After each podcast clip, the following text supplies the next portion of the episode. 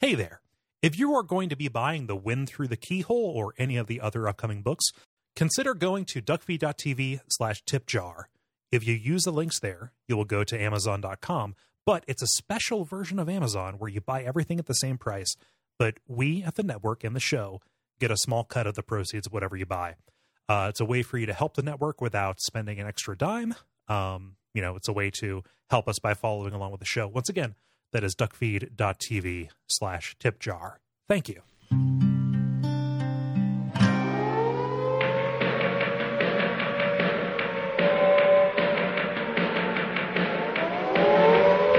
Welcome to Radio Free Midworld, a podcast about the Dark Tower series of books.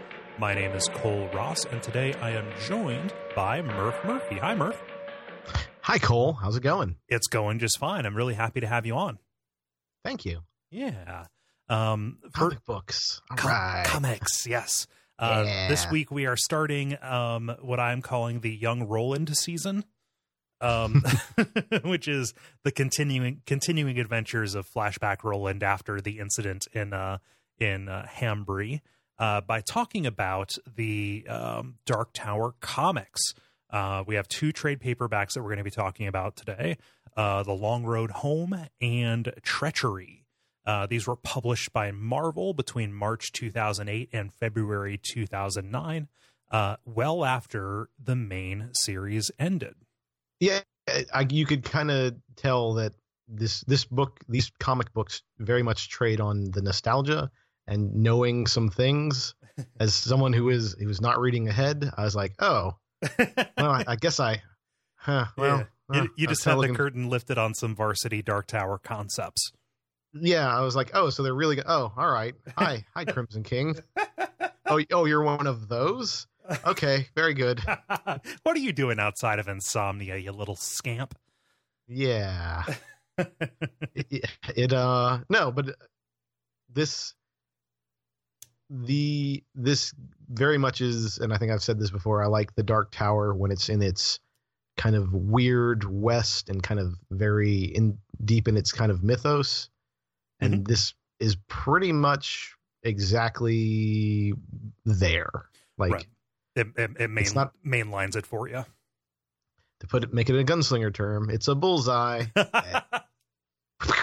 finger guns. Yeah. I'm very happy. I'm very happy that uh, you said finger guns.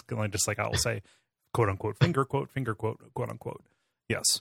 Uh, so, um, given that you haven't finished the series, what made you hop on to talk about the comics? Why are you here, Murph? I like comic books. Yeah, uh, I think so. One of the one of the best purchases that I made, I think, two years ago was the the Marvel Now app. Okay, uh, which, which I'll plug right now, which is like all of Marvel's comics from well, not all, but like a majority of Marvel's comics from the '60s till I think they they do a six month cutoff. Okay. So anything that older than six months. Oh wow! So yeah, so over the past two years, I started it I think in '95, and then I was just like, I'm gonna read everything I find interesting uh, from then till now. Yeah, I'm I'm I'm still in 2016. Uh, kind of working my way to, to contemporary. Yeah. But it is it is a tremendous value for anyone who who who enjoys comics. So we were we're you know we're reading these books with all their words, and then Cole offered me, "Hey, I got some I got some pictures you can look at." and uh, you decided, yeah, I, I, want a piece of that. Um, are the right. Dark Tower books in Marvel now? The I they are not. I had to actually go on Kindle and uh and buy it there right for a, an incredibly reasonable price. But yeah, the the, the format is familiar at least. Mm-hmm. Um, uh, yeah. Well, Actually, I'm going to go make sure see if I didn't just waste five dollars. um, six months is really that's really generous. So basically, like if you are trying to stay current, it's basically the equivalent of trade waiting. Yes. Yeah. It's huh. no like, Mar- I think it's roughly twenty five bucks a year. Like this is if you if you in, just want to just read some comics whenever you're a little bit bored, like mm-hmm. I occasionally am uh, it's nice. it's it's pretty great. Yeah, this this is not a paid endorsement. You are just you, no, you're, you're just advocating for this as part of your love for comics. Right. Yeah. Like I and I I, I honestly wish that uh, that DC had a, an equivalent kind of program, but they don't. Yeah. Um, that's fine. I'm a Marvel guy anyway. Mhm. Yay, X Men. Uh, yep, that's the, the that is the right answer, insofar Mhm. as there is a right answer. Yeah. Um. Cool. Do, do we want to talk about some of the authors? Because I also found out that um, the person who did the scripting on this book, uh, Peter David, did one of my favorite runs on X Factor. Oh yeah. uh, the 2000 the 2005 with uh, basically you know mutants uh, with you know uh, as a detective agency Hmm. yes it's uh, multiple man uh, gosh the is it eponymously named strong guy I I don't know. oh he's you yeah, okay. wandered out of Uh, my comics wheelhouse. he he's a, he's a, well his name is strong guy and uh, if you can guess what his powers is i'll give you a lollipop um. He he is a Charles Xavier esque telepath. yes Uh, he is bald so okay. Oh, so that, he- that, that's how I got tripped up. he's big strong in english Ah, yeah.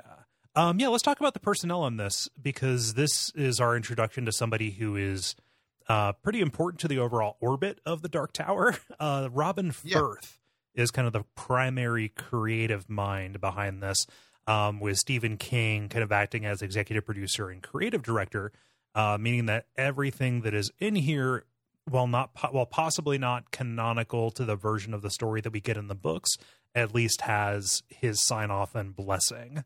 Um, you know, the Silmarillion for the Tolkien right yeah, yeah, pretty much. So, so Furth was uh, Stephen King's personal research assistant for several years. She, um, uh, oh gosh, prior to this, basically was a Dark Tower super fan who started putting together these things called the Dark Tower Concordances.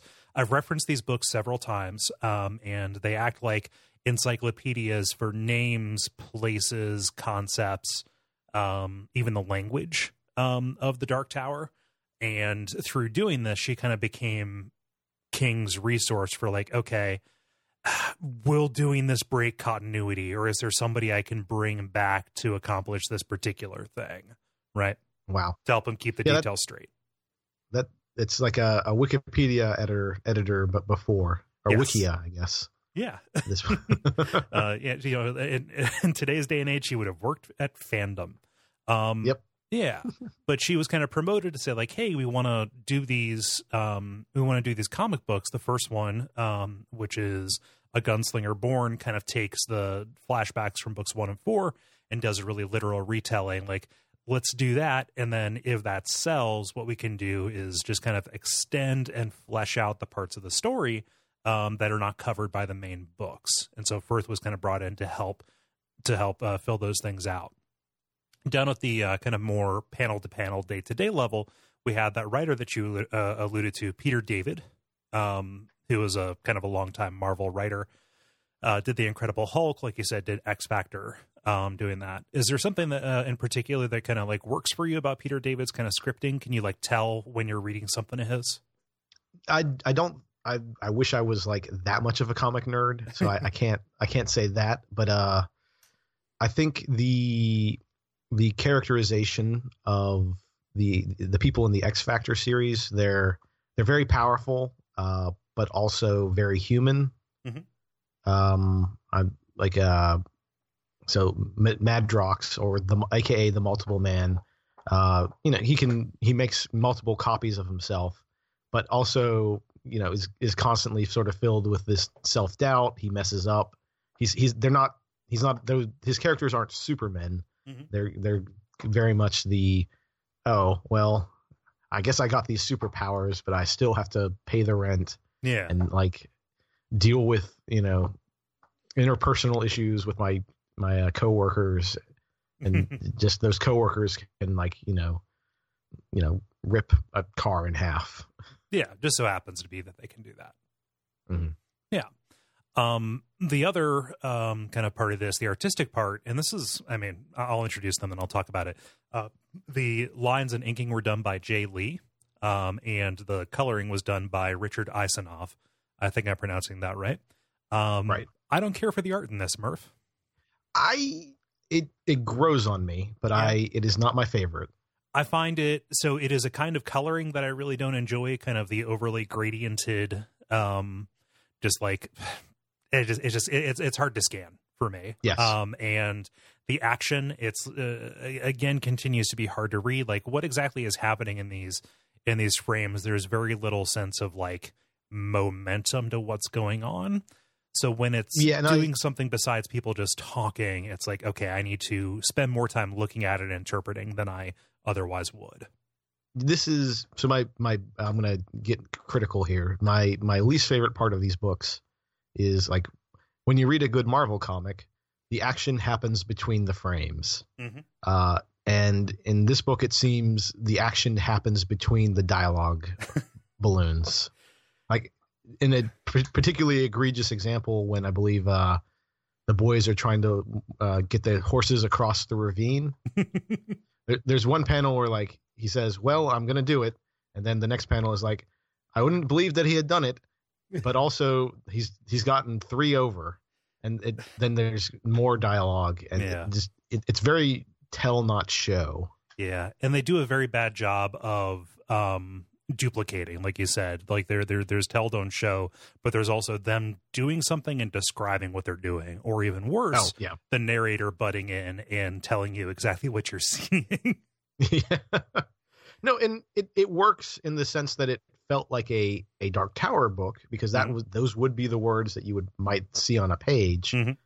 but I I don't, and I yeah. So I'm gonna I'm knocking Peter David here, but I I think it also has to go on to the artist as well Yeah. because I believe they you know they draw the the panels first and then then write the the words. Mhm. Uh, the kinetics seem off. I, I would agree. It just seems like they're not really communicating with each other. I have no idea what the actual work process was like, but like it just the, the it it doesn't look like one side knows what the other is doing a lot of the time.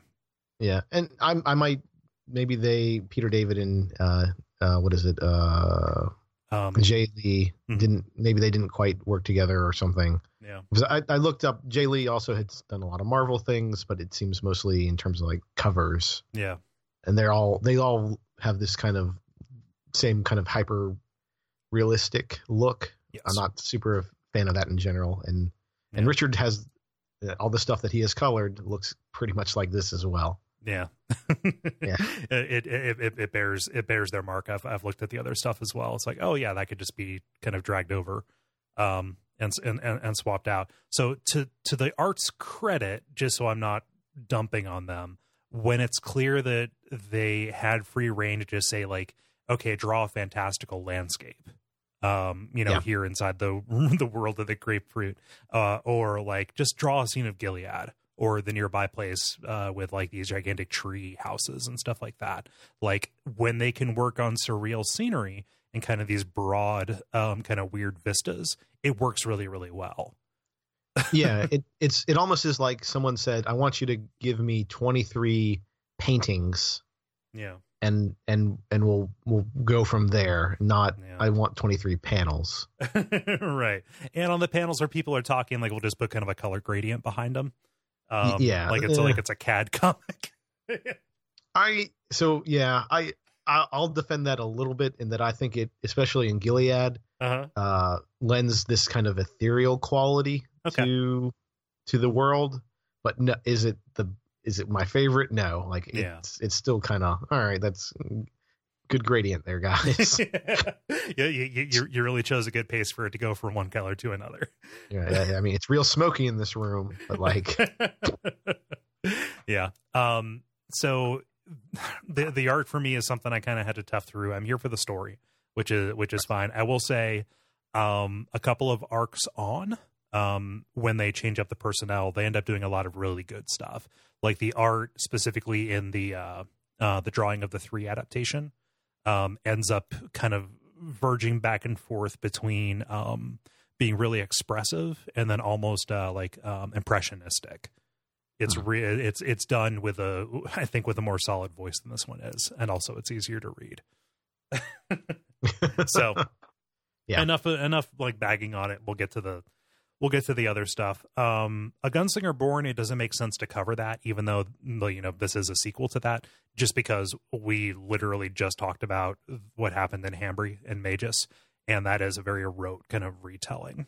Um, so if you want to hear my thoughts on that, go listen. We did a an episode of Try This, a Patreon bonus show a while back. Um, I believe it's episode three, where we talked about um, the Gunslinger Born. Um, hmm. So you can find that on the uh, the Duck Feed content store.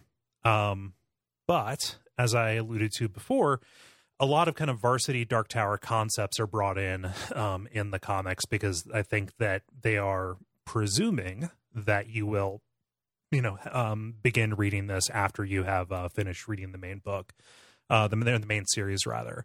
Uh, it's not to say that it'll be entirely impenetrable to you. You know, just kind of like, oh, it's a little bit more sci-fi, um, a little bit more cosmic than I expected it to be. Uh, but it's definitely there, and it gets a softer introduction uh, later on in the main text. Yeah, it it it does kind of like, oh, all right, I did, huh. especially with uh, well, we talked about getting inside the grapefruit. So why don't we we get there because we get there soon enough, right? Yeah, we do. Um, yeah, so let's uh let's jump in, and this is something. I'm sorry, I need to do one more thing. Uh, yeah. People who are people who are listening to this and haven't read the comics, one detail is that when the story gets to the Battle of Jericho, Roland remembers to pick out the Horn of Eld. This is important for cryptic reasons, and that'll let you know what's uh what's going on with this uh with this series. So, starting with The Long Road Home, these are separated into, into, issues and chapters. It begins with a real sweet scene of Roland and Susan. They're holding each other and professing their love. Then, page turn, Junji Ito smash cut. Oh, he's holding her charred corpse. yeah, the real strong start. Uh, uh-huh. Uh, and this, I think, this is like one of the places where the art kind of works. Uh huh. Because this is a, you know, uh, this this is something that you want to for I, I assume yeah I guess the the audience is people who have read the books but also like the books don't go into this so no it's a it's a doesn't it no well, I mean the fact that she was burned but like this this particular scene right so this is kind of a big a big difference Roland says oh I never saw Susan again uh he was he was in the uh the grapefruit from the time that he saw her death like there's like they're they're starting to play a little bit fast and loose with the details in order to bring a little bit more drama to it because they need something to fill in the gaps, right? To, right. to make this a story as opposed to what Roland kind of recounted in summary at the very end of the last book. Oh, unreliable narrator. Also, you know, yeah. I mean, also like if if I'm you know you got years beyond this, and I'm I'm talking about how how this all went down. Maybe I'd mm-hmm. leave out the parts where you know I got sucked into a, a hell void while my friends carried me home, and then I spent weeks locked in a room. yeah, yeah. I mean, it it could be explained away by the by the grapefruit kind of eating his memories after it showed him what it showed him, and he refused it. Right, like right, or you know. yeah, or he could. I don't know. There's yeah, there's some hey, maybe you don't tell everyone everything.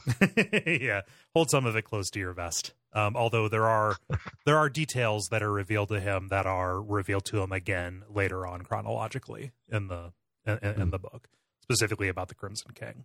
Um, but yeah, this is kind of a main difference. They've returned to Hambry, and Roland wants to take Susan's corpse and give her, you know, give her a burial, but he loses his cool and takes out the orb and starts to fire his gun at it um, and it turns out this isn't just an orb. Uh, Merlin's grapefruit, the bend of the rainbow, is not just a shiny glass ball that will entrance people. No, it can turn into an eyeball demon and latch onto people. Yeah, wow. That was I was like, huh, that's that's new. Very eye eye of Vecna kind of stuff. Yeah, yeah. You get a little bit of uh not MODOK. Oh mm, no, there, there, there's some kind of Marvel creature that's an that's an eye, an eyeball with tentacles. It was oh, uh, it was like an X Men Children of the Atom or something like that. Oh gosh, yeah, yeah. Shuma-Gorath. There we go. oh, that guy. Yeah. yeah, yeah, kind of a little baby Shuma-Gorath. yeah. Um, who knows if this is literal or if it's or if it's just the way that it uh it manifests. You know, sucking somebody's soul in. Um, mm-hmm. you know, if, if that's part of the glamour or what, but it has Roland inside of it now. It has its soul. Um, and the way this works IRL is, you know, Roland is holding on to it and his eyes are glowing pink when it is kind of activating him and moving him, but otherwise he's catatonic. And inside the ball, he's flying around in a psychedelic pink dreamscape. right. Uh, oh, let's see. Yeah. I'm trying to remember if Martin shows up immediately or No, no, it's the Coffin Hunters. Oh, right. But Yeah. well, okay, yes, it is the Coffin Hunters. Is the first people? Are they the Coffin Hunters? Is the question question mark? Yeah, I think that it's just tormenting him uh, because Right. Clay Reynolds is there, even though he's not dead. Oh, right. Yeah. So yeah, that's that's why I, I thought. Oh, I kind of read that as oh, this is it's Martin the whole time. Yeah, Martin just wants to, you know, get his uh, I don't know, soften him up for the uh, for the Crimson King, if you will. uh, possibly just uh, get get get him shook even more by showing him uh, Susan dying again. Right. You know. so he, he he gets his introduction, and Clay Reynolds is actually hot on their heels. Like he, you know, he he ran away. He didn't die in the battle in the tall grasses like everybody else did. Um, but he is chasing after them. Uh, Al- Alan gets to gets to shoot his horse uh, out from Yeah. under him, slowing him down, and thus begins the parade of horse death that is this that is this trade paperback. Yeah, I, I didn't realize that, but man, like, yeah, they kill so many horses. Like I don't, I don't. Oh no, wait, the donkey. No, never mind. Mm, uh, so I don't know what happens to Capi. Sheemie's okay, but uh, but Capi. Um, Mm, I, Yeah. I, well, mm, we'll get the Sheemie. We'll get the Sheemie here in a minute. yeah, yeah, but yeah, but the chase is on, right? Like, right. you know, he's Alan slows him down a little bit, but uh, they cross a river and Cuthbert nearly drowns.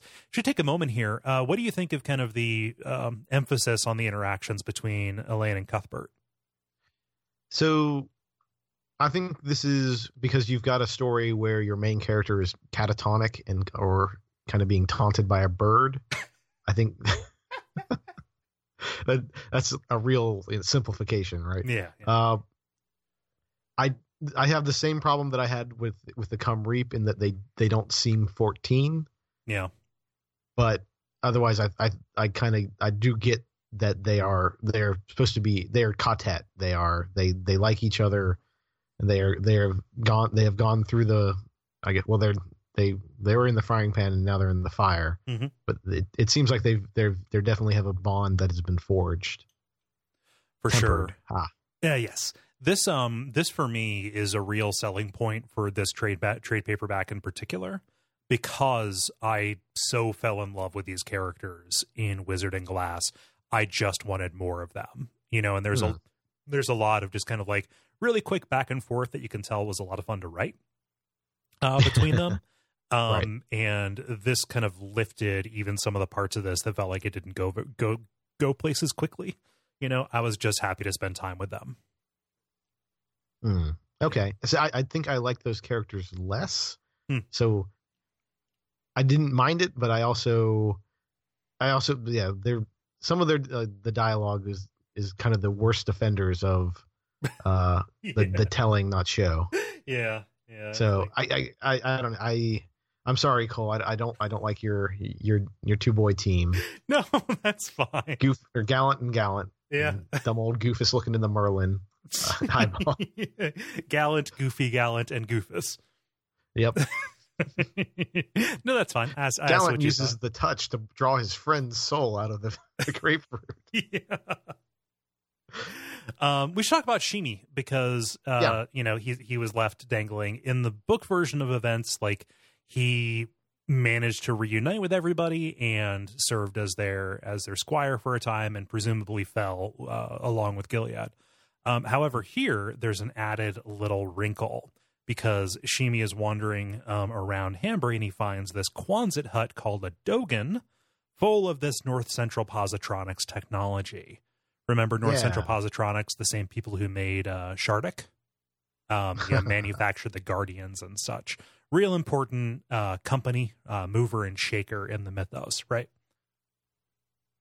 Right. And this this feels like this this gets real weird west and I so you're you're gonna you're gonna love book five. okay, good. Uh it's uh it's very it, I hate to say Stranger Things because it's not, but there's that one commonality if you I don't, have you have you watched Stranger Things? Yes, Cole? yeah, Okay, yeah. Yeah. Because Sheemie gets gets all his brain expanded. Yeah, yeah. Like he walks in, he feels bad for this for this person who's dead. He sees this mummified corpse inside something called the psychic enhancer assistant. Yeah. Um, which is like a, you know, almost like a cerebro-esque helmet that has a harness and whatever and like this ro- this menacing robot that glows and talks Yeah. he pulls the body out and it sucks him in to take place and he goes through psychic torture yeah, it's it's kind of like what is I I have like I have even more questions but in a good way like why is this here? yeah Why did they stop using it? Is is The- Sheemie the is it like because of something unique about Sheemie? Is it like I don't know. yeah It Like is did they have this back in the you know before the you know things got got bad? Uh, then I can see why things got bad. yeah i mean remember in the the wastelands you know they were talking about how the old ones they wiped themselves out by finding and doing something even worse than nuclear war right right. you know like this is this is definitely a vestige of you know some of the some of the old tools that were left laying around right Mm-hmm. yeah um but yeah sheemie you know is zapped and tortured and we're going to see him after the end of chapter two um and we'll we'll get back to it because Yeah. it gets it, it, it gets real strange what happens I with mean, him it, it ends on a on a cliffhanger where he's just like, "Oh, then the robot activates and it- it's got glowing eyes and kind of this gun-looking thing pointing at him." And you're like, "Oh, yeah, oh boy." yeah But you know, um, Stephen King and the Magic of Children, he's fine. Yeah. At least this child isn't latently psychic. Right. Um, you know, like he he went through something that that activated activated and awakened something in him. Right. Mhm. Uh, usually he just has them has them start out that way. um. So Yep. Roland in Orb World uh, is visited upon by a crow who prefers to be referred to as a raven. They are different things, and it you know wants to insist on that. Turns out this crow is none other than Martin Broadcloak, also known as Randall Flagg, also known as you know any number of these other kind of kind of things. Um, here to kind of lord over Roland that he has gotten himself into a world of shit. Roland has definitely wandered into Orb World, which happens to be at least partially Martin's world. Right. And and there was a really good quote. Uh, by my pin feathers you are, you actually think you can you cannot be controlled, that you have free will. Uh, very much uh like Roland is not in control in here, and even though he's like, I very much like, I'm going to resist you, you dumb crow. Like, no, like Hmm. Roland is very much none, nothing that he does in this in this world actually matters. It really is on his his friends on the outside to save him. Yes. Um, and he's making things more difficult because not only is he dead weight, uh, he, you know, kind of comes alive and kicks and screams and, uh, you know, like I guess chases after an imaginary rabbit. Um, and that's what dogs do uh, when they're sleeping uh, while they're trying to get him around. Uh, namely, when Cuthbert and Alan reach this canyon that we talked about before, this poorly written canyon, crossing Oh, yeah. the, the usual rickety bridge crossing that happens in every piece of media. Um, one of their horses breaks a leg, so ding, horse number two, done. Well, they got two across. It's fine. yeah.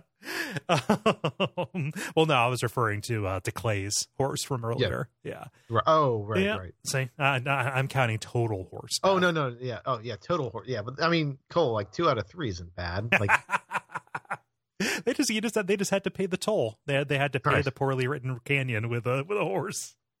They defeated a Yeah. horse. this. So yeah, like this this canyon. I don't know. Little mark is probably my least favorite part of the book. It's Yeah. it's it's like okay.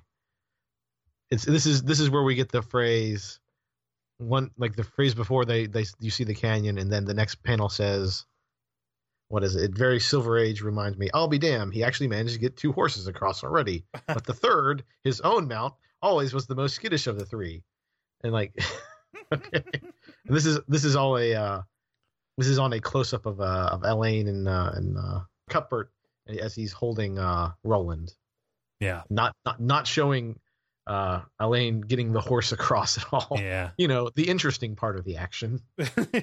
no, let's just show you the result. Yeah. Uh, Um, so Alain, uh, you know, is carried over the fox, is carried over the corn, is going back to get the chicken, which is which is Roland. Um, and as he is carrying him, you know, this is when in Orb World the Raven grabs him and starts, you know, flying him toward End World, right? Right. Um, and Roland kind of comes alive and starts kicking and screaming, and making things really hard for for Alain. well, I mean, mean, I mean, by really very hard, I mean it's a momentary inconvenience. yes. it's it's ah, stop it. Yeah. Yeah, Yeah, no, this, this this gets worse later. Yeah. when when Roland uh um nearly kills them a couple of times from this. Yeah, I, I I guess this is yeah, like in terms of like all the times that he causes trouble, like nobody is in it like nobody actually gets hurt. It's just you get the improbable I'm gonna grab this orb, then jump up, then also grab this I'm confounded by the series of events that take place. Yeah, it's um it's not very clearly conveyed. Let's say that. But everyone somehow gets across. Yeah. It's somehow. And they say, "Hey, why not why not let's uh cut this bridge." And Clay Reynolds is effectively taken out of the picture. He's not killed. You know, his death will come later. But um they basically break the chase because it's the only crossing for miles and miles or wheels and wheels such as the case may be. I think they say miles. They go- uh, they go back and forth. One is the archaic. I think Miles is the archaic, and then Wheels is what the others, uh, what what the uh, people can after the world moves on. Nope. It says miles. Huh. Ah, cool. Breaking continuity. No, I Terrible. mean no. It's uh, like, yeah, it makes it makes sense for people from in world to say Miles. Right. Yeah. Oh, okay. Yeah. All Yeah. right. Now, yeah. So, you see on when when you hit the, the the third rib of the magical rib xylophone, it plays an E. I, hope I hope somebody got fired for that blunder. Um, yeah. So this chapter ends with Sheemie's enhancement being complete. Presumably, he was being zapped in a Quonset hut for hours and hours as this was going Oh. on. Good. Did you read? You you read that as hours? I just read it as hmm. Okay. Well, maybe you hate Sheemie more than I do. I don't know. Like the, it bookends this entire thing, and Yeah. Yeah, I have I, I have no idea what the actual course of events is because Sheemie, um, true to the machine's nature, he's had his psychic enhanced, um, and he now has mysterious and otherworldly powers. He doesn't quite know what is happening, but it is so much a part of him that when he reaches the canyon, he and Capi just pew, bamf across it. Pulling a nightcrawler. Yep. Um, and Sheemie ends up being well, we're gonna get to it because what Sheemie does at the very end of this story is fucking badass Right. in the in, I- in the cosmos of this. So this so this is I do like this psychic powers are just you're so powerful you you don't really realize it but also you don't really care like this kind of works for me as oh this this person is now alien Mhm. um Yeah. I again just wish it was on a different character Yeah, he's still um I was about to I was about to say the same sweet Sheemie, which I understand that sounds like it could be a euphemism. I'm not using sweet to refer to his mental condition. I'm using sweet just to say like he's still when he finds, you know, the the, the quartet, he is very concerned Right. about them. He wants to save and help his friends. hmm and that loyalty will always be the uh, the arrow to my heart that Sheemie uh, can fire. oh boy yeah, we, we we can agree to disagree on Sheemie. That's fine. yeah no that, that no no Cole no you're in my realm now yeah. Chapter three, speaking of being in in somebody's realm, opens back up with Martin showing Roland kind of these visions of himself in the future. This is where we get kind of these, like, I don't know, the poster for the Phantom Menace glimpses of the Roland to come. You know, where it's Kid Anakin, but he's casting Darth Vader's shadow. Um, so is is this the is this Oi here? I'm not going to tell you. It's a Billy Bumbler. Oh, okay, man. No, that's fine. It's probably better that you don't. Yeah. But I mean, also, who else could it be? Mm, I mean, it's a whole species. Right. So, yeah. you're not going to pin me down. I know, I know it's ridiculous, but you're not going to pin me down on how it is because I don't, I don't, I don't want to take that away from you. Okay. Cool. Yeah. Um, so right now, I suspect it's Oi. yeah, this is a scene that was shown to us in in, in the book itself when Roland touched the orb at the top of the uh, at the top of the canyon. You know, right. This it- is where, uh, like, they tell him, yeah, you're going to you're going to sacrifice your your ka-tet one by one. yeah, is- yeah, the, the, the, that, that that's that scene. Um, and this is this is a part of it. Like Martin is trying to basically convince Roland that he was never sane, saying like, yeah, you know, like you've always been saying you just dreamed that you've always been insane. You uh, uh, just had a dream that you had it together, um, and this is the horrible future that awaits you.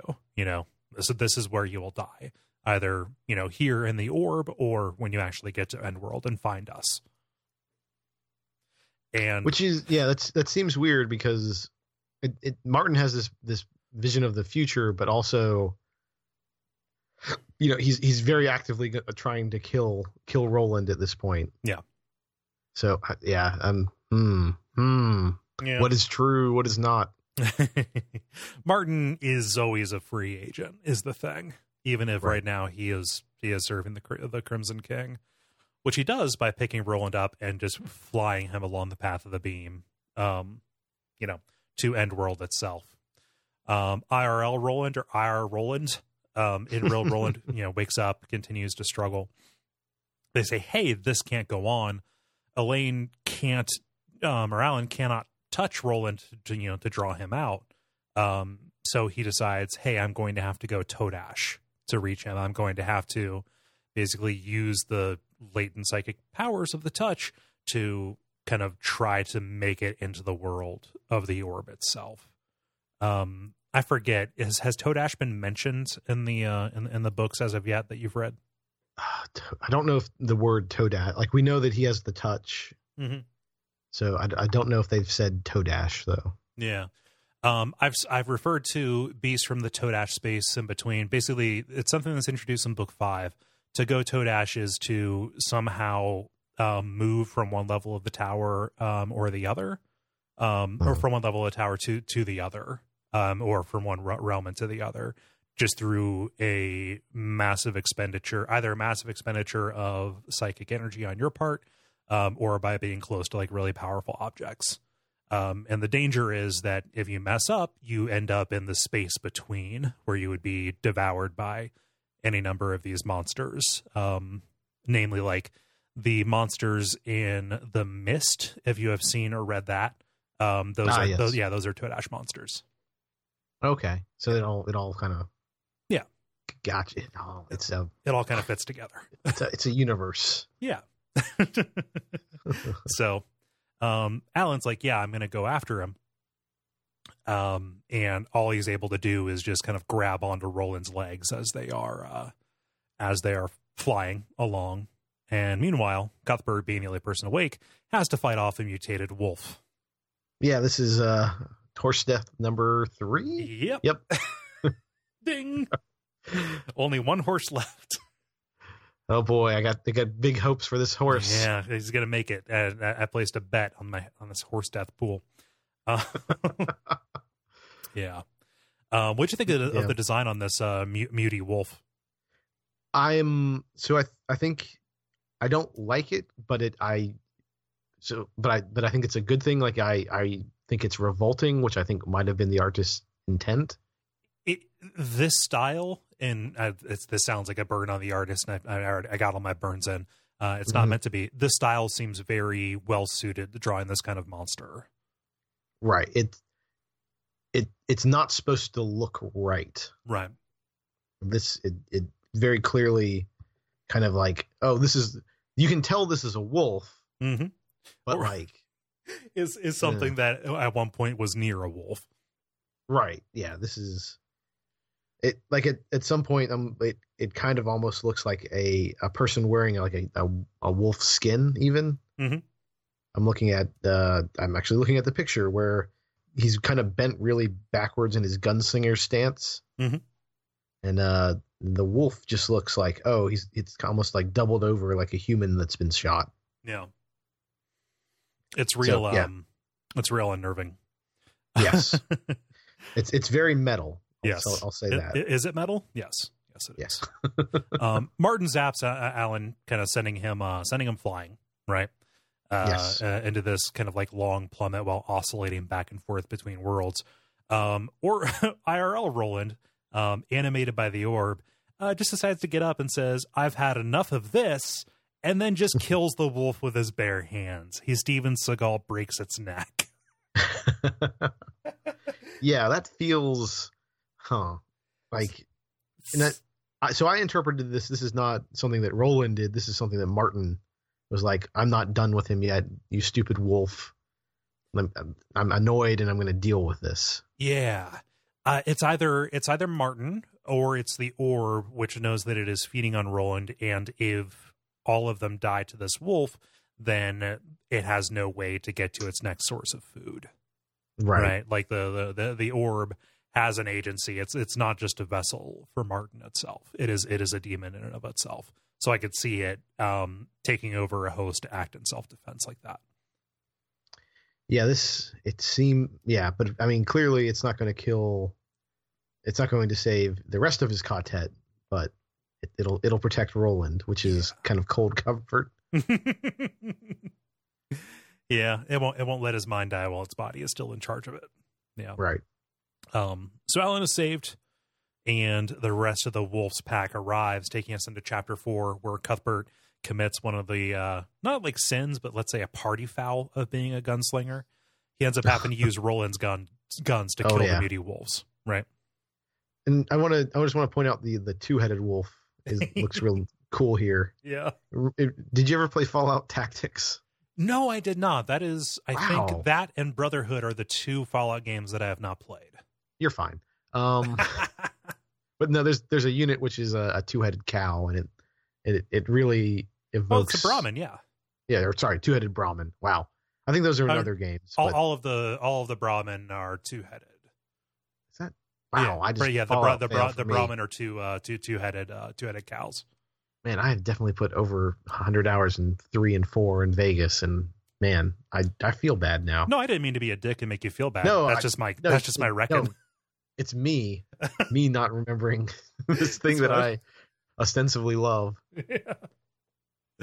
Um, you know, eh, just the, the the the whatever happened to the old ones gave everything way too many heads and limbs and stuff. Yeah, well, yeah. I mean, two heads better than one. Yeah, Eh, just too too many two times as many necks for them to snap. um, during the scuffle, um, Alain gets his uh, gets his arm bit. Um, Yep. and he pretty much would die if Sheemie didn't approach. Uh, but also, oops, Cuthbert shoots him. Oh yeah, this is. Oh man, yeah, Cuthbert, thinking it's another wolf, just fires off two shots and plugs him right in the chest. yeah, it's it's real. Like, oh man, that sucks. Yeah. Even, even I was like, oh come on. but Sheemie, he takes it like a champ. Like he doesn't just have teleportation abilities. Like he doesn't even say like, "Oh, I need him," and he says, "I'm gonna take a nap real quick." He falls over and he like psychically heals himself. Gets up and then psychically psychically heals Al- Alain, saying like, "Yeah, uh, you were worse off than you than you would have known. Like that would have gotten to your heart Yeah. eventually." So that, so something. This is probably like if the teleporting didn't tell you, something is different with Sheemie because now he Yes. knows he knows things he shouldn't. Right. Yeah. Um, and now that we have Sheemie, um, he might be able to reach Roland again in Orb World. I'm going to keep on saying Orb World until that gets like a uh, get, gets a mention on the wiki. Uh, Maerlyn's go. grapefruit, also known as Orb World. Um, It sounds like the next indie uh, building sim. yeah, Orb World. You know, Or you know, world. instead of being, you know, it's really easy to build with cubes. Those stack really easily.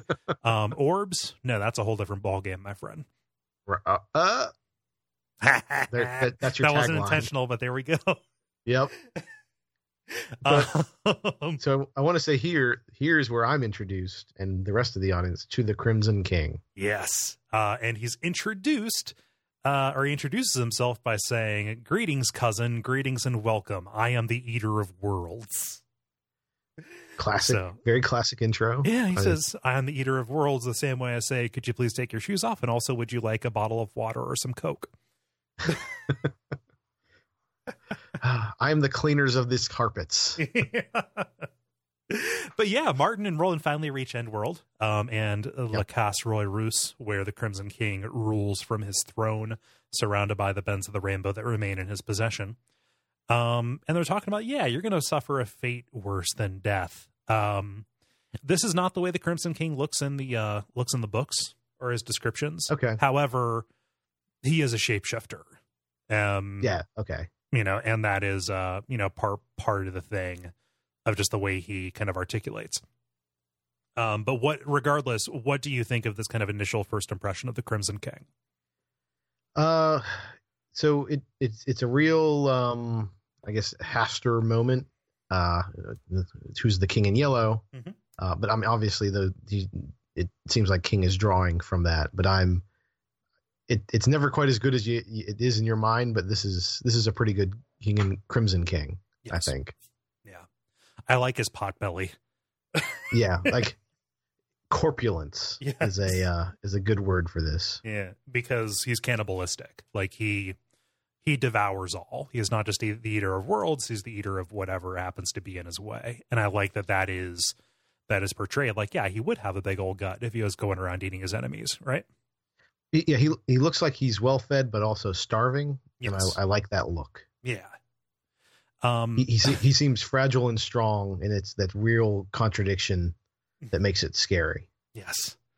Um, and he offered, like he says, "Hey, you know, I need you to bow to me," and Roland doesn't because he hasn't quite yeah. he hasn't quite, quite grasped the way that this works. And Martin turns into a crow and attacks his abdomen until he is forced to bow just to protect himself. Right. Yeah. It. Oof. Yeah. This is this is like Star Wars, except maybe if Luke wasn't very good. wasn't wasn't very good, like wasn't very morally upright, or wasn't very uh, no, like like he was the Luke who was looking into the lightsaber. Oh, yeah. I always forget about that, Luke. Yeah. They're like, I want to go to Tosche Station, Luke. Yeah, yeah. Oh man, just a shitty little kid, Luke. Shitty teenager, right. Luke. Yeah. Um, so the ka-tet, they say, hey, Sheemie, you seem to have some stuff going on. Can you go into the orb and and get rolling because it's beyond our power? And Sheemie looks into it for a little bit. He sees like this cutout of a donkey, like in a pillar by where Roland is, and this this is ridiculous. it almost looks like a, like an Animorphs cover, except instead of turning from one thing into another, it turns from a full size Sheemie and Capi down to a miniature Sheemie and Capi inside the orb. Yeah, it's uh. he, he shrinks down and physically enters the orb, as opposed to sending his soul. yeah, Orbimorphs. Um, but yeah, he, he he goes in and you know Cuthbert says the I know it's a cliche, but now I've seen everything. Yeah, Wonka. that's uh that's a pretty good uh, I I like that. Yeah. That wasn't. I know. eh. It acknowledges how ridiculous it is. The thing we just saw, right? Right. I I mean, we literally saw this this what thirteen year old ride a donkey into an, a hell world. Yep. Inside of an orb. yeah. Sure. That, that that's that's something. Yeah. Also, the the the illustration of the donkey on the the next page is real. Oh, it's all fucked up. Yeah, it's it's good and I like it because yeah. it definitely just enhances the ridiculousness of the scene, but also it's. yeah. I don't know. It, he it, he looks like a like a teleporter accident donkey a little bit. Like it looks like the the corrupting force has kind of like twisted its face, especially. Yeah, yeah. It's uh, yeah. Uh, that donkey shouldn't be there. No, no, the donkey is definitely not as well equipped for this as, as Sheemie is. Um, and this gets us to the climax of this arc with the beginning of right. chapter five, where we kind of learn um, a what the Crimson King is, and b what it intends to do. Now, this is again really late game stuff. Like this is something that is explained to the characters in book seven, right? Okay, yeah, I, I figured. Like it seems like oh, okay, you you're just gonna drop that all right sure but we gotta talk about it because it's here and no yeah no it's fine it's yeah like eh. yeah so um, going all the way back to the times of Arthur Eld, you know, the Grand King who kind of started all of in world, ruled over all world, this legendary figure. Uh, in his time, few women were fertile. Um, he managed, however, to sire a child with a human woman, Um, and that kind of started the bloodline that reaches down to Roland, you know, the bloodline that rules over Gilead and, and world, etc. Right. Um, starting the gunslingers. But he had a side piece. He was out there, uh, you know, he had some spares going on. And one of those spares was a demon of the Prim. You know, again, these, you know, uh, monsters from unformed space. Uh, the Prim was the chaos that kind of presided before the Dark Tower was brought in to bring order to the worlds, stuff like that. Um, but he had sex with this demon, the Crimson Queen, and this resulted in the birth of a half human, half shape shifting demon. Um, that is the Crimson King. You know, can't even reveal his true form. He pulls that whole trick, right? Right. I, I really like I really like how we've we've mashed together like kind of Arthur and Adam and Eve and Lilith in kind of this weird like you can you kind of get the shape of this myth, but like it's not quite right around the edges, Right. which is kind of like oh that's real what kind of the aesthetic of this all these books have have been right? Especially like every time they say the man jesus. That like that real i don't know why that really works for me but Yeah. it does. It's uh it's it's taking pieces of, that story but also saying hey this exists. Like Right. hey this you know they're like th- this is this is something that happened elsewhere. It is both like canonical and also like a part of this fiction it, it it's I, I know it's not actual truth but it's you know you mix in a little bit of truth into a lie and then you know both get a little stronger. Yeah. Yeah. So the crimson king himself you know he's like the he's like the Cain figure right? He feels usurped by the line of eld and saying like hey i'm the actual son of you know of eld. Uh I, you know this is this is my birthright. You are just this distant you know x number of cousins you know however many removed uh so it is up to me to disassemble the universe return it to the state you know before the prim receded um and then feast on that chaos and let my brethren out so they can feast as well. And what he wants is roland's gun which will let him into the tower so he can bring it down um yeah, that seems awfully mundane. I was like oh you you just all right here it is. Um yeah but that's a, that that's his gambit. And he asks for cooperation. He's like hey come along. We can we can rule over the nothingness together. Yep. come on shitty luke. Let's go. Uh give me your gun damn it. Um i don't think his gun is with him in here though so i don't think he can just take no yeah i don't yeah. I think the universe is safe for another day. Yeah uh but roland's like dog you're insane um and that leads the crimson king to attack Yep. Um, I love this line. Did you take a take a note of this? This will not be Which a one? good death, Roland. It will be meaningless and wasted and extremely painful. yeah that that was also a i did notice that and that is a uh that is a pretty good line This will not be a good death. Um, uh, but Sheemie shows up at just the right time, and this is his uh, his moment where, out of his love for Will Dearborn or Roland or whatever he's calling himself, let lets loose a psychic blast that throws the king back and sends Roland back into his world, leaving Sheemie inside. yeah we kind of ambiguous the what happens to sheemie there i've got, i've got some theories uh but yeah Yeah. yeah It's the last we're gonna see of him. is it No, I, I mean for for a while. Oh, okay. So Yeah. all right, cool. So there's there's a resolution. I hate it. Yeah, I hate it when there's like these dangling threads, and they're like, Yeah. "We're we're totally gonna get to this," and then like they they don't. Yeah. Uh, that is not a fault of this series. That he he ties things together almost to a uh, to a Kojima esque extent. Oh, okay. Yeah. so, so metal metal sheemie. but yeah, they have their reunion, you know, and Roland agrees, hey, I'll let you guys sleep. Um, I'm done with all that orb business. Here's them story, and then decides, yeah, I'm going to keep watch, keep a watch watching this orb. oh snap! Yeah. trying to think of the what the cool kids would say about orbs and like like BRB watch Orbin and chillin. Yeah. orb Do you and want to chill. Orbin chill? Yeah. Jeez, that's terrifying. Oh God. Let's waste away together. Um, Uh, Yeah. So and watch Netflix. yeah. they get to they get back to Gilead. find the town in mourning because oh gosh, these three young princes of Gilead have died in a far off land. Um, no, actually, that was just Farson spreading lies to you know to to to, to get them all bummed out. Yeah. Yeah. And anyway, we made it back. Cool. Uh, did you find anything? Is there anything that you would uh that you that you No, Cole. want? No, Cole. No, not there. Nothing. No, Nope, just- not a thing. No, is No. this just like souvenirs? Uh, I, I think I remember Mm. mentioning a um, I mean, like a no. a grapefruit. no. I, I, I, Uh, I, must have I would have remembered. Did you remember? Must have- grapefruit? I, Mm. No, it must have been a bad lead. Well, I'm just I'm just real. I'm happy Yeah, you're um, not bye. dead. I'm gonna go lock myself in my room forever. Okay. Bye. Yeah, bye. Why are you in the bathroom for so long? Um, God, I'm I, I'm reading BuzzFeed. yeah. Um, Roland doesn't hand over the orb like he promised the others he would. Instead, he is looking into it and ends saying the Roland that everybody knew is never coming back.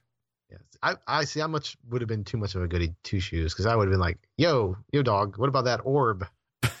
Tell your dad about that orb." Yeah.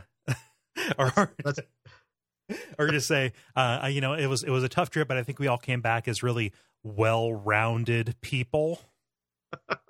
Mm, Uh, yeah, I, I don't I don't think we we have a ball, yeah, but uh, you know, it's uh, it's not it's not something you get a lot of opportunities to do to face your greatest fears. I'm I'm, I'm sorry, your greatest Ow. fears. Yeah, Hmm, Mm, greatest uh, fears, uh, fears.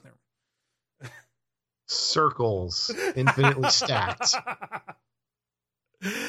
Yeah. and that's the end of the long road home, taking us into treachery, which is, uh, I mean, its name is accurate. There's a lot less action in this. Yeah, there's. I think I like the characters better in this next one, but the the plot is gets a lot less cosmic Yeah. and a lot more. I, I don't want to say con- well, no conventional. Yeah, let's go with that. Yeah. I mean, it's it's like palace intrigue and stuff like that. It's a it becomes more of a more of a story of the war between Gilead and Farson's forces, right? Right. So I'll I'll ask: Does uh uh well do any of these characters show up later, or is, are, are these characters an invention of of for treachery or for the comic? I guess. Yeah. So Eileen is a character that is mentioned in passing in the Gunslinger. Um, Okay. Steven Deschain's quartet, like the people that he travels and fights with, uh, Mhm. they are mentioned, but not so much by name. I don't think it is just alluded to that it's like him and Alain and Cuthbert's dads Okay. that, that that he like rolls with, and then there are other two. There there are two other um, gunslingers that are like part of Roland uh, Roland's class. Uh, Jamie DeCurry and also like Thomas. I forget I forget Thomas's last name. He doesn't factor in later, but Jamie ends up being a kind of companion character in the Wind Through the Keyhole. Okay. Interesting. Yeah, Yeah, like it, it seems like they've got. I I enjoyed. um Yeah, because we when we also talked about uh what was it, uh the stand. I saw a couple couple echoes with um what happened there uh with Martin's Martin and and and a, and a mom uh Roland's mom yeah, uh which it seems like he's got a playbook and he's he's sticking to it. yep. He does. Uh, he he he does enjoy uh, trying the same plan a lot and seeing if it works. Yeah. Yeah. But- um, and we're still kind of firmly within the bounds of things that were summarized at the end of uh, Wizard and Glass, right? Um, this this picks up like right after they get back from from Mejis. You know, it might just be a span of a couple of days, um, and it goes up through the death of Gabrielle. Right. Yeah. Um, so this opens up, you know, we see uh, this glorious kind of vista of Gilead in its prime. Um, and we got some trainee gunslingers who are being real shitty about Cuthbert and Alain getting their uh, getting their title. Which is like you know, you know, high schoolers are shitty anyway, so whatever. But like they right. I mean, they they huck rocks at them and defile their property, calling them cheaters. Like we saw what they went through. it's much better than getting the shit. I mean, it's much harder than getting the shit whacked out of you by an old man with no ears. yeah, Jesus. But I mean, I knew he didn't have ears, but also, Jesus. Yeah, he's real fucked up. Yeah, it's uh, yeah. They, I don't know. Like kids, kids are shitty. I was a shitty kid once. I never threw a rock. Well, shit, did I? I mean, I never threw a rock at somebody. It was there were definitely warning shots, especially if somebody was standing next to like a street sign. Yeah, Yeah. Okay. Yeah, I've definitely thrown a rock at a street sign. yeah. Just to rattle somebody's cage, you know. I've never actually fight them. Um, Uh, and Alain doesn't want Cuthbert to, you know, get into a fight. Uh, or no, uh, Cuthbert leads Alain away uh, because, uh, yeah, you know, it, it wouldn't Yeah, it wouldn't be good if on the uh, the the eve of our coming of age, you just wallop the shit out of your classmate. yeah, these are remarkably mature uh uh 14 year olds. But then again, also they've been through some shit. So Yeah. maybe like eh, it literally doesn't matter. Yeah, battle tested. Um, Right. Water off a duck's back. Um, Roland still hasn't handed over handed over the grapefruit. You know, he is looking into it. Um, uh, even when Cuthbert and Alain come by, uh, and he's getting he's getting looking real bad. Like he's got these uh he's got kind of uh like veins all over him. Um, yeah, it's it looks like an evil character from Fable. I know he's using bows and sneaking around. How dare he? Yeah. Uh He'll grow horns eventually. right. But, oh, yeah. his yeah, his his scar will start glowing molten magma. but uh, both Cuthbert and, and Alain are like, yeah, we probably like we we, we definitely want to respect his privacy or whatever. Uh, but Yeah, that This seems like not tenable. incredibly the wrong call. yeah, you you you want to you want to save your friend, don't you? Especially because you know he's inside Ball World, sorry, Orb World, uh, Right. and he's hanging out um by the so tower. if I Good. Cole, Cole, if I if I dra- dragged you out of Orb World and then you immediately went back in, I I don't think I would react in this like let's give him some time. you know, especially like since you went to extreme lengths and put yourself in a lot of danger to drag me If I- bodily yeah. across a continent. If I had to kill four horses to drag you out of an orb, if I had to kill you're an staying out army of of that orb, horses, Mister. Say what? get, get your ass out of that orb. Yep. Um, we've said orb too much now. oh Um, no, um, it's coming. Ah, inside we summoned it um inside the ball roland is at the foot of the dark tower in the scarlet field of Can'-Ka No Rey um and it is speaking to him you know it's talking about um the order of things and how it is corrupted and we kind of see it um either begin or over the course of a couple of panels go from looking looking like a tower to looking like a big pillar of corrupted meat yeah, it's very thing. Things are rotting. Yes. Um, even the uh, the roses in the field around it are kind of like wilting in this gigantic wave extending out of it. hmm Yeah, This is not the actual field and the actual tower. It's the Crimson King, you know, again, creating this illusion. He attacks from above. You know, again, he has been rebuked by Roland. Um, and Roland is barely able to escape and throw the orb across the room before he dies. Right. Yeah. Yeah, it seems like And that's his wake up call. Yeah, you're Being- getting a lot of chances here, buddy. being pounced on by a literal Spider Man. Not the Miles Morales kind. no, no. Um, Poor Peter. Poor Peter. Yeah, or Peter. Yeah, Oh, he's thought, running I, a company now. Oh. It's fine. I, thought, I thought you said poor Peter. Okay. Oh no, I said what? Oh, oh, Oh, yeah. Never mind. Nope. That's it. But Um. So yeah, the focus of the story then shifts over to a story that I would actually really like to read. Like if he if he has one more of these books in him, I want to hear the uh, the adventures of Steven Deschain and his ka-tet. Um. But uh, they're out with this uh, with this scout named Justus J U S T U S. Um, and they head off this small band of Farson's forces. Everything goes fine, except one of them tricks them uh, into uh, coming up to closer, closer. Boom! Grenade. boom. Yeah, it's.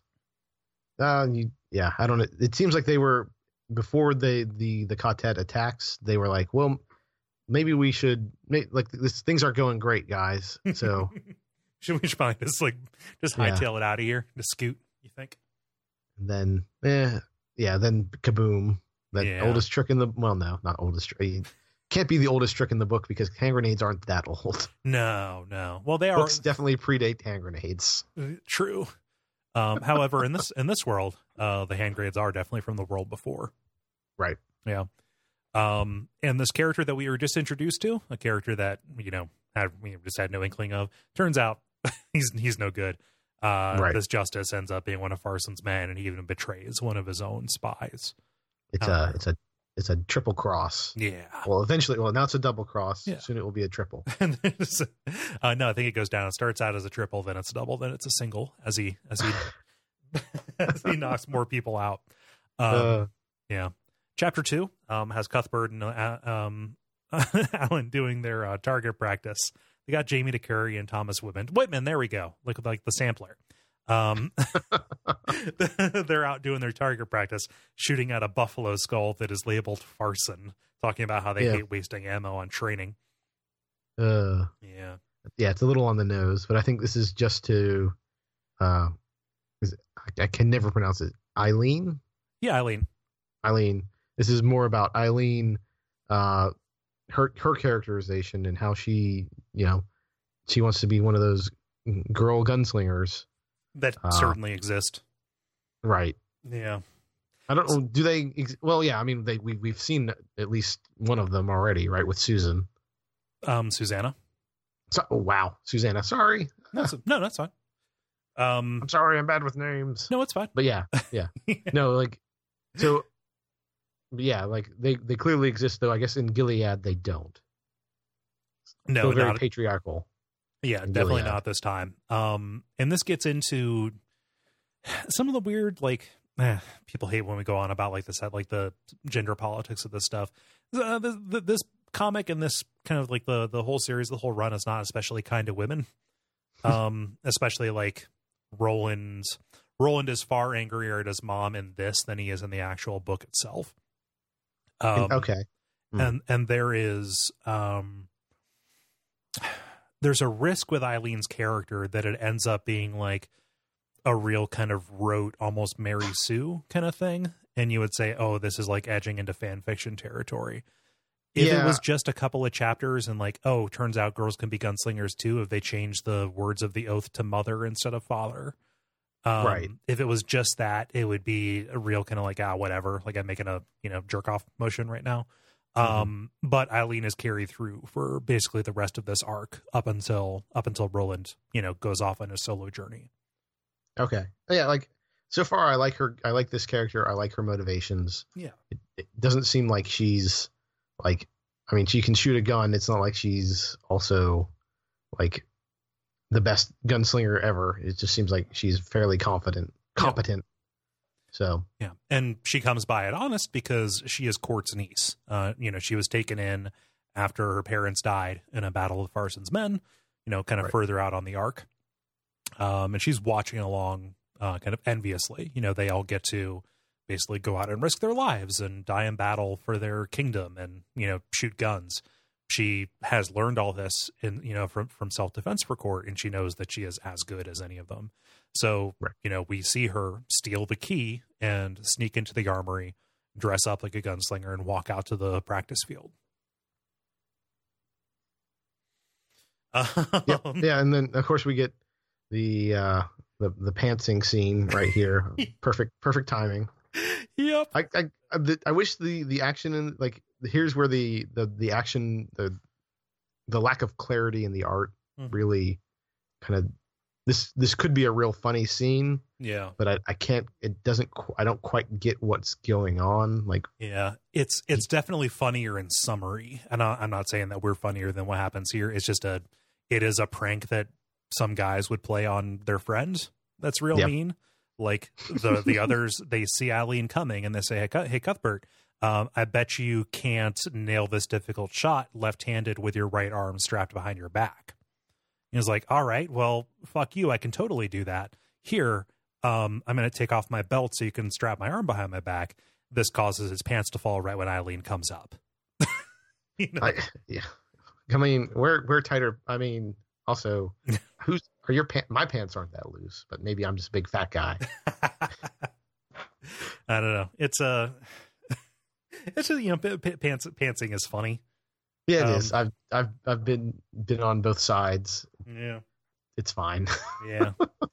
although, that episode of The Office is mortifying with the Oh, pantsing in it. Yeah. Jesus. Yeah.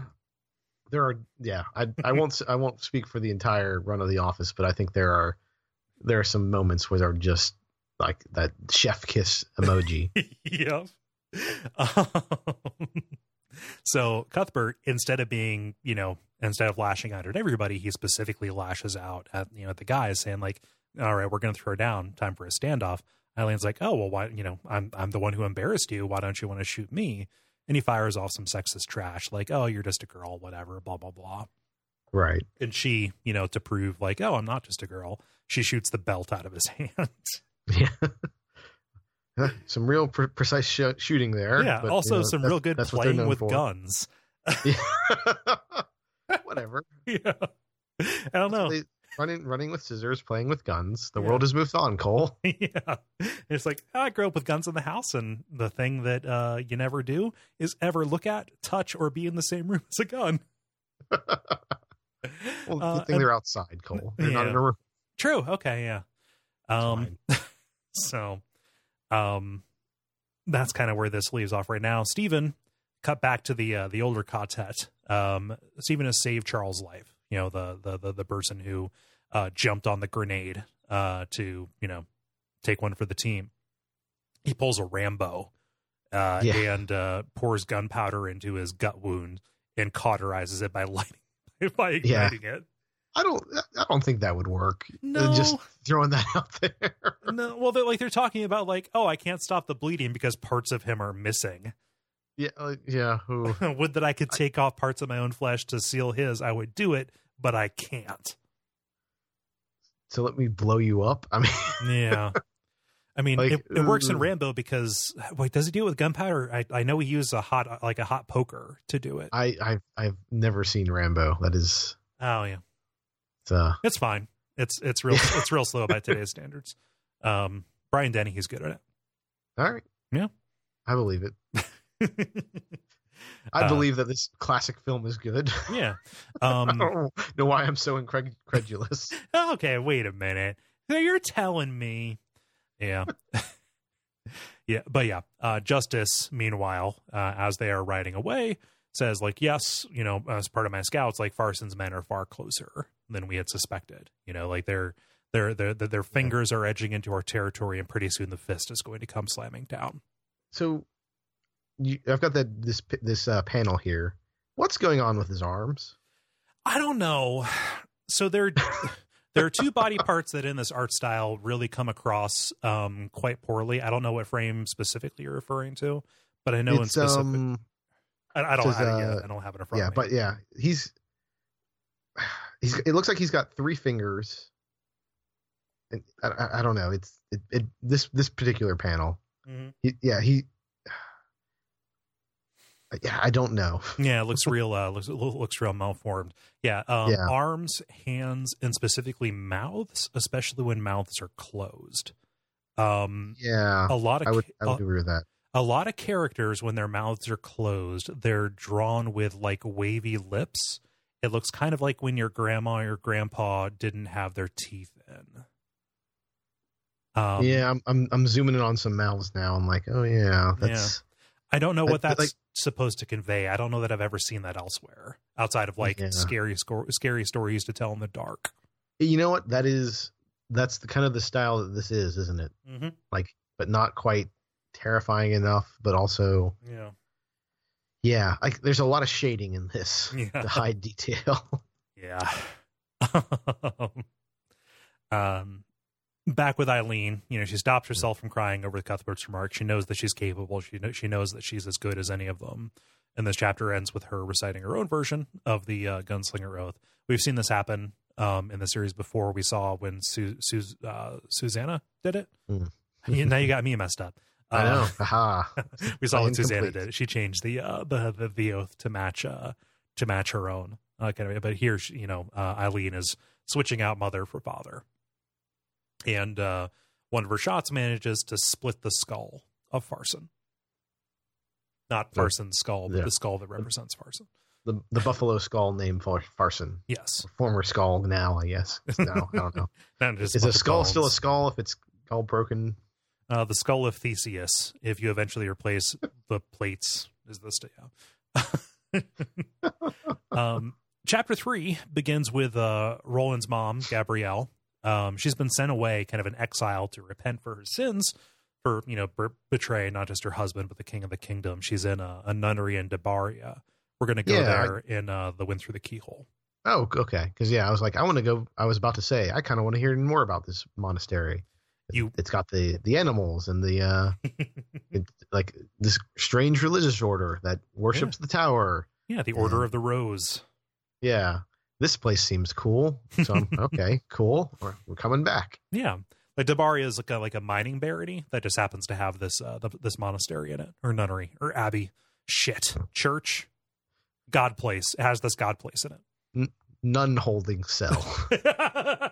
this nun box. Um, so, um, a sister goes in and says, "Hey, Gabrielle, why don't we go see the friar?"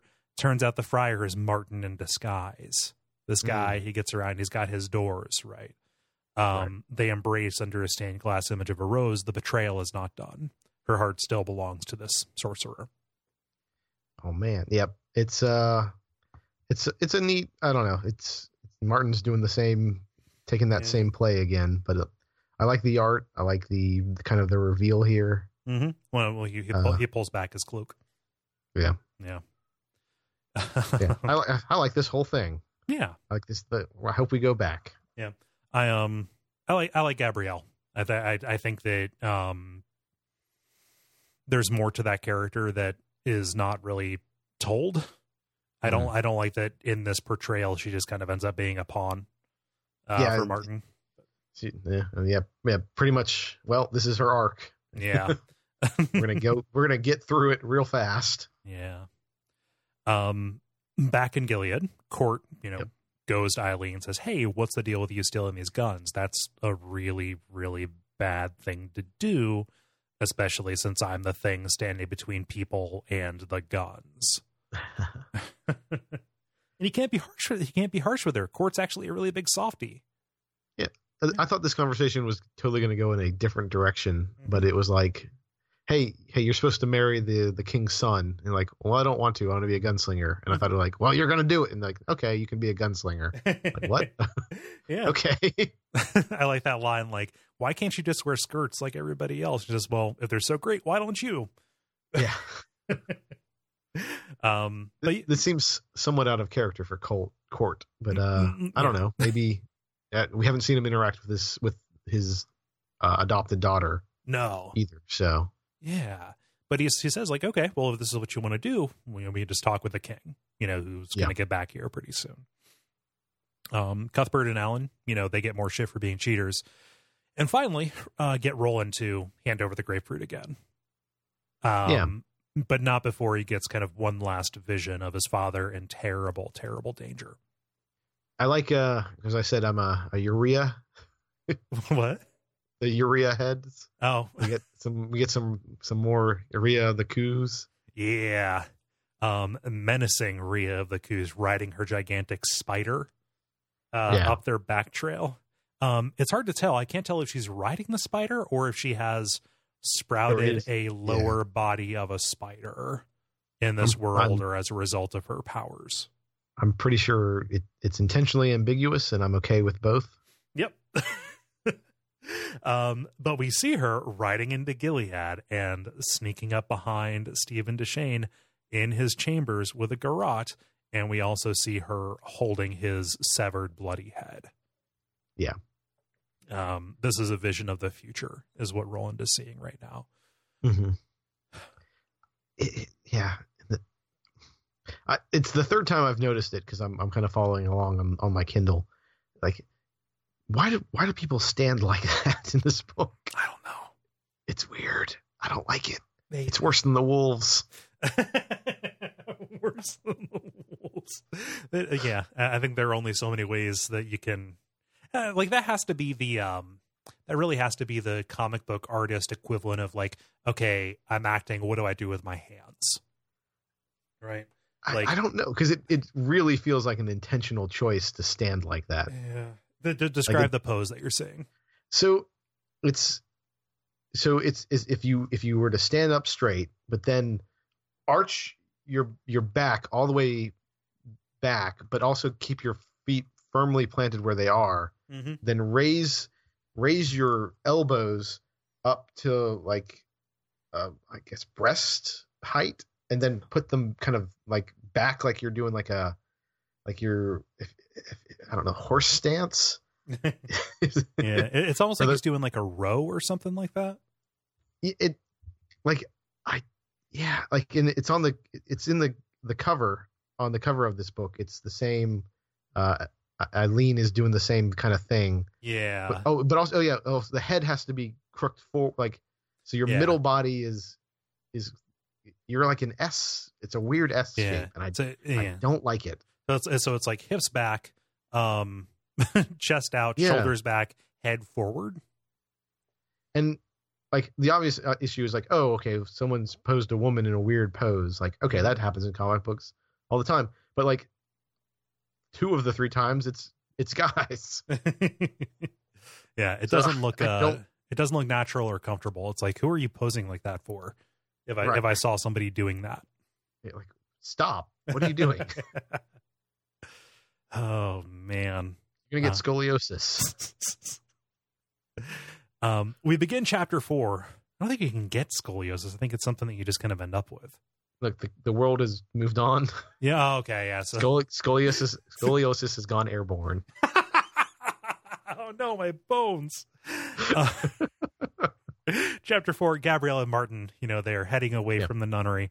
Um, she's like, Hey, where are we gonna go? And he says, Go. There's nowhere to run. We need to end this. You need to kill Steven. Hmm. Specifically, you. You need to kill Steven. Kill your husband, please, ma'am. um she says, Okay, um, I'll go along with this. Will Roland live? Uh, this is I think the most effective piece of visual storytelling in this, as he promises, like, oh, he'll live a long and healthy life. It is just his father that needs to go. And then the next panel at the very bottom of the page is his fingers crossed. Oh yeah, that's a yeah, that's a real good image. Yeah. Um, because we know he's Also, lying, but Yeah, like it's a real good image, but also like you're you're like an all powerful sorcerer. You can just lie. uh, but he, it's fine. He, has a flair for the dramatic, you know? That's true. Yeah.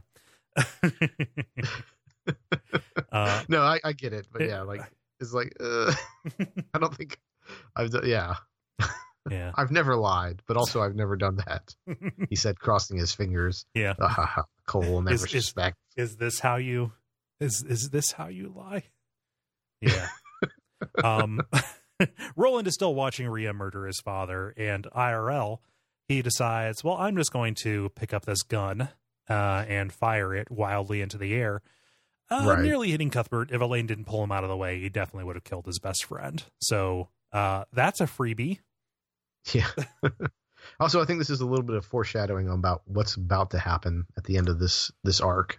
yeah um there like we know that that is we, we know that that's coming right uh Yep. you know especially if we've read book four and we know that part of roland's story that he does he does kill his mom under circumstances very similar to this um that sense of foreshadowing is really powerful for this i think um just Mhm. because there is that sense of like you know doom we are moving step by step towards this terrible life-changing moment for you know our hero right Mhm.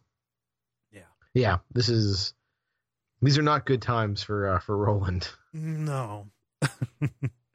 um Steven's talking with uh with Justus and the battle is getting inevitable, right?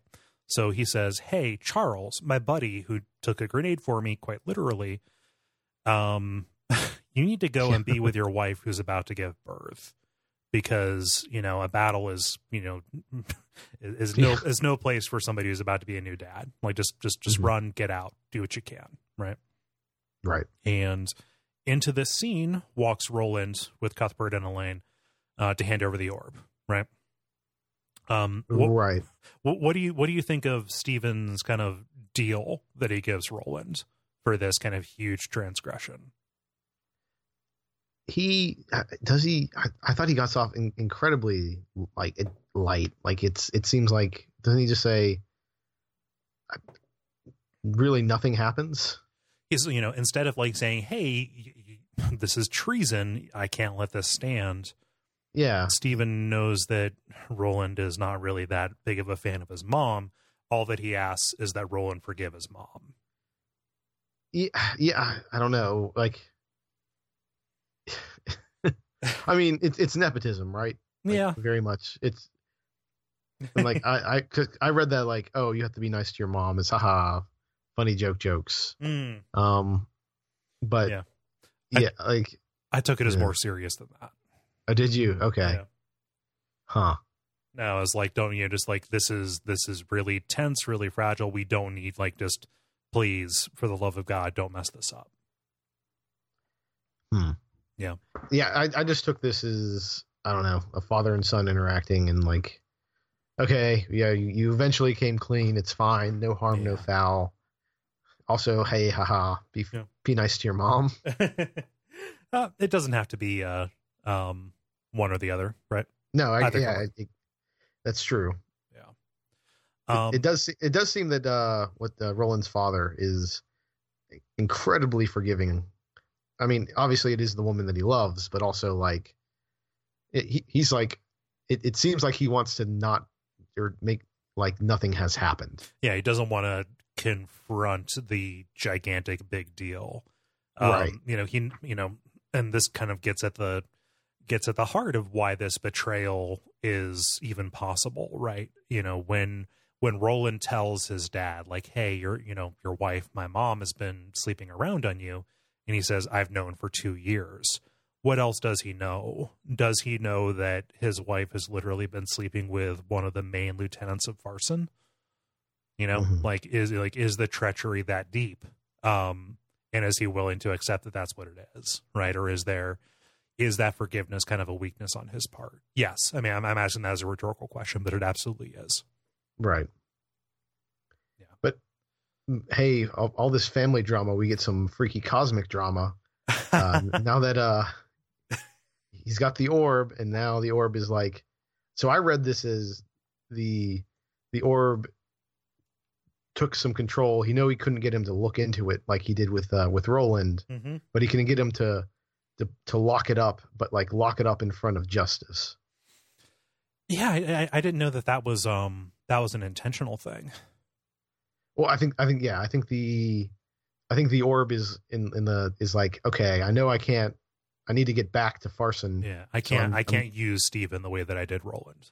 Right, but I I can I'll exert some power here Yeah, and I'll I'll make you think like you're you're in control here, but actually I, I'm the one who is. yeah. I'll Yeah. um I'll lash out. You know, I'll I'll turn into my tentacle form so that you will lock me away, knowing that Right. Justus is nearby and will send out the message. You know, send out the SOS to rescue the orb. Mhm. Yeah, I could see that. There is a, male- a malevolence and a craftiness to this thing. Right. Right. Like yeah, I, and then of course we we reveal that haha Justus is well we already knew that he wasn't Yeah. working for us.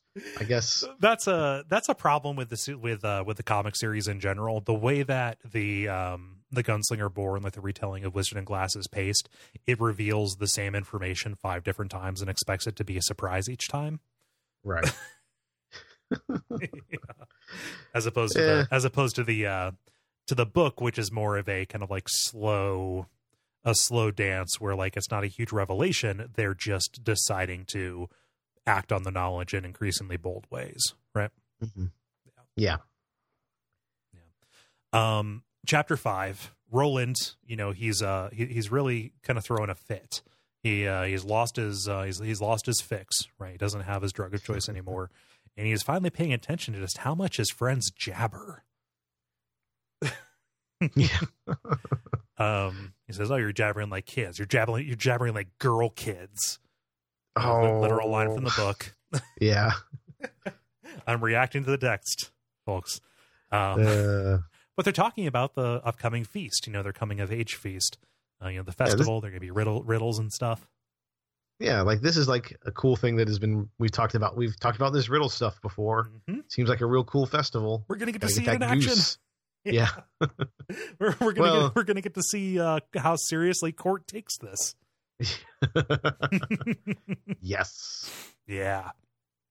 Um, the gossip, the real thing, you know, at this at this fest, at this feast, they're going to be seated next to the women that they're arranged to marry, right?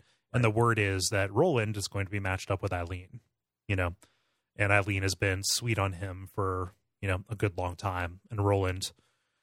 I was about to say being sulky, but that's kind of not very charitable. Like he did suffer a terrible loss at a young age. He's still faithful to Susan. Like he just Yeah. can't even see past her.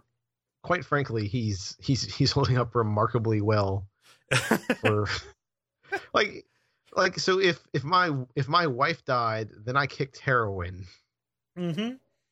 I don't think I would be like, uh, I'm gonna okay, uh sorry, sorry lady. Um I'm just not looking for a relationship right Yeah. now. I, I I cannot be on your, on your arm for the cotillion.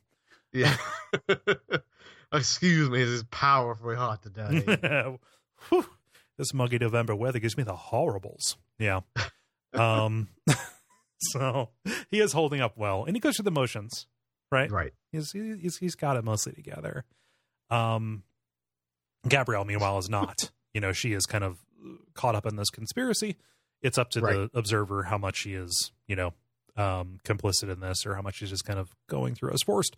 Uh, but she goes to meet Justus, and we're introduced to Kingston, um, this ridiculously designed character. Yeah. Um, oh, it's like uh clock not clockwork yeah, clockwork orange character. What's his name? yeah, uh, Alex. Like a purple Alex. Yeah, a little bit. He's got kind of uh, hair that's all over the place.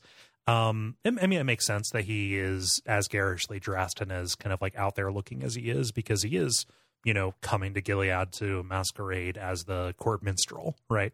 Right. You know, to be you know to be the bard. Uh, however, he has brought the poison dagger that is meant for Steven's back, um, and he is um, Farson's nephew. Kingston is Farson's nephew. Um, And this is a detail that's alluded to in the book. And also isn't uh Charles, who we mentioned earlier, was basically his whole family was murdered and horrendously tortured in front of him. Oh, Yeah, we're gonna get to that. Okay. Charles sorry, is Charles I'm is the jumping one. the gun. yeah, Eh, Charles is the one who uh who ostensibly wrote the recommendation for Kingston, saying how he's the best in the world. Right? Yeah. Yeah.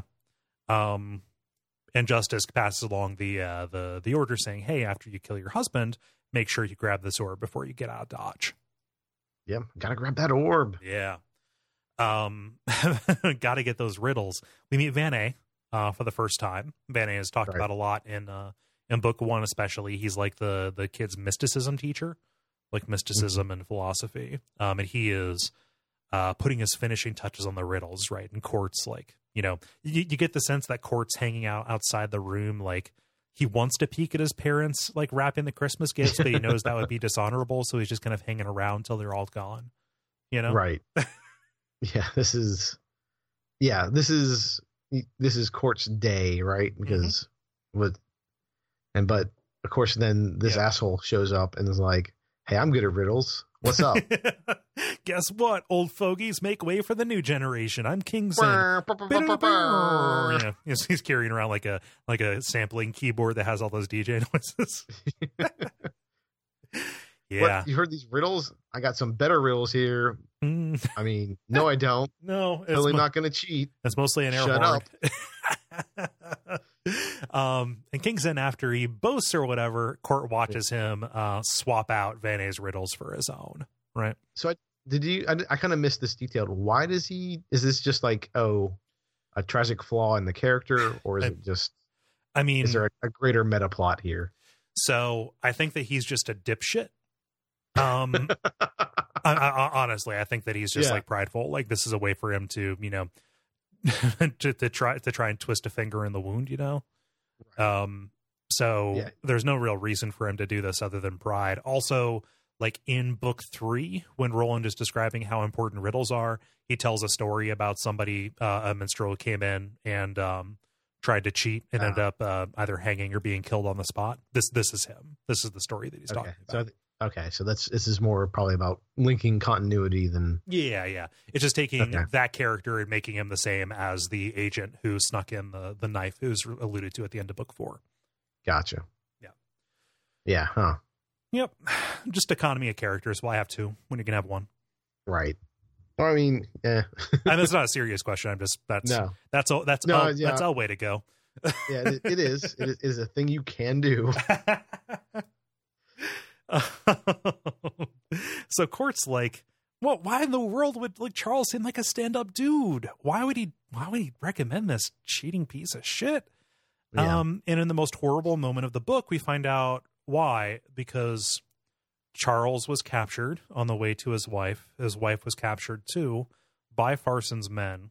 Um, they assaulted his wife sexually in front of him, uh, and then strung him up, tortured him, cut his unborn child out of his wife, held the child up, licked the child clean of blood. Farson did himself through his crazy red mask yeah. um, Charles basically went insane from seeing his wife and child killed, killed in front of him, and then they killed him.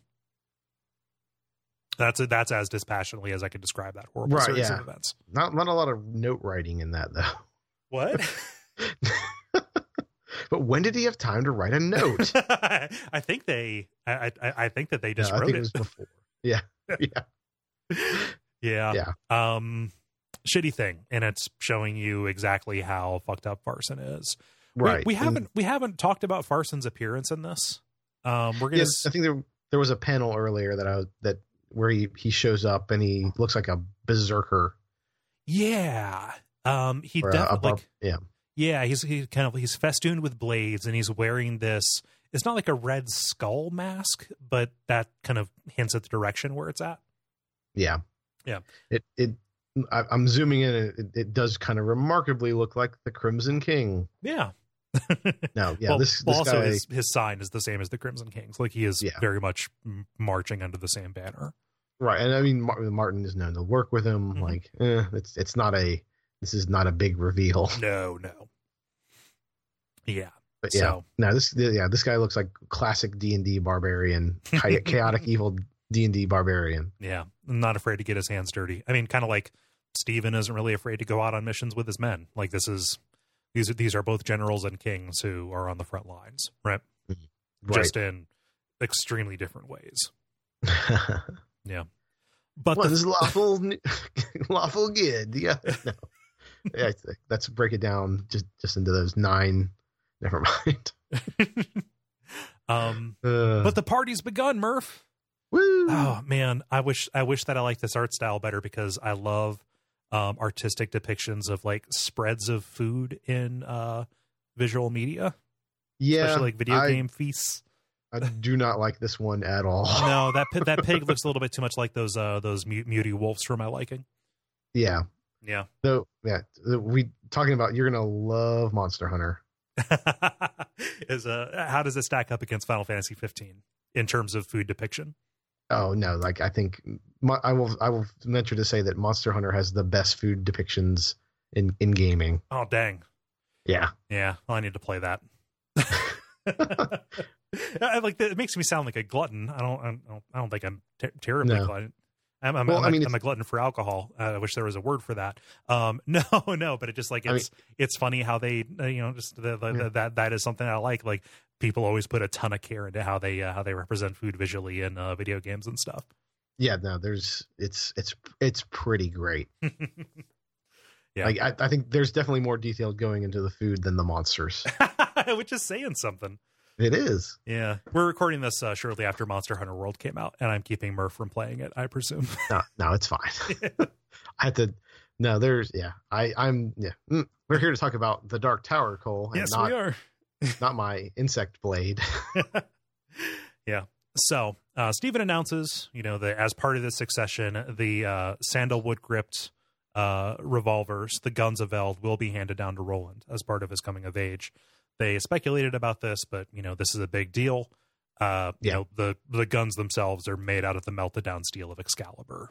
Like these are these are the artifacts that the Crimson King wants to open the Yeah. you know So this this re- I don't know why this works for me, but this is a trope that uh whenever you it's a, the dumbest trope whenever you refer to a a sword as a gun.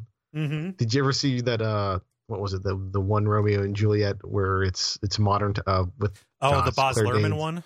Yeah. yeah and he's then he and the classic line bringing my longsword and it's a gun that has the longsword printed on it I'm like oh So dumb. yeah it is so dumb but it I'm like oh yeah that's that's yeah oh boy yeah. yeah every time that's yeah so you know if you if you if you need to write something for me it better have Mhm. Guns that are swords swords that are guns and beautiful depictions of food Yeah. You'd love Armored Core. There are a lot of guns that are that have uh that have the names of swords. oh okay Yeah. all right I'm not like a huge Armored Core aficionado. We just did, we just played one for WoW. right yeah or oh yeah hey on the other thing on the yeah, the flagship of the network Yeah. Yeah, I know that show. yeah So yeah. Um, you know, afterward, Kingston, you know, after this speech, Kingston goes up to Gabrielle, says like, "Hey, do you have the blade?" She reveals it's up her sleeve, and you know, like this is this is happening. This is happening tonight. Yep. And the conspiracy reaches its head in the final chapter, chapter six. yeah but first we got to get some dancing on Oh yeah. Steven's like, hey, you know what? We may be this kingdom may be riddled with spies. We may be on the edge of falling, but tonight, let's just boogie. yeah and this is kind of where we we find out that Steven is actually has forgiven his wife He has.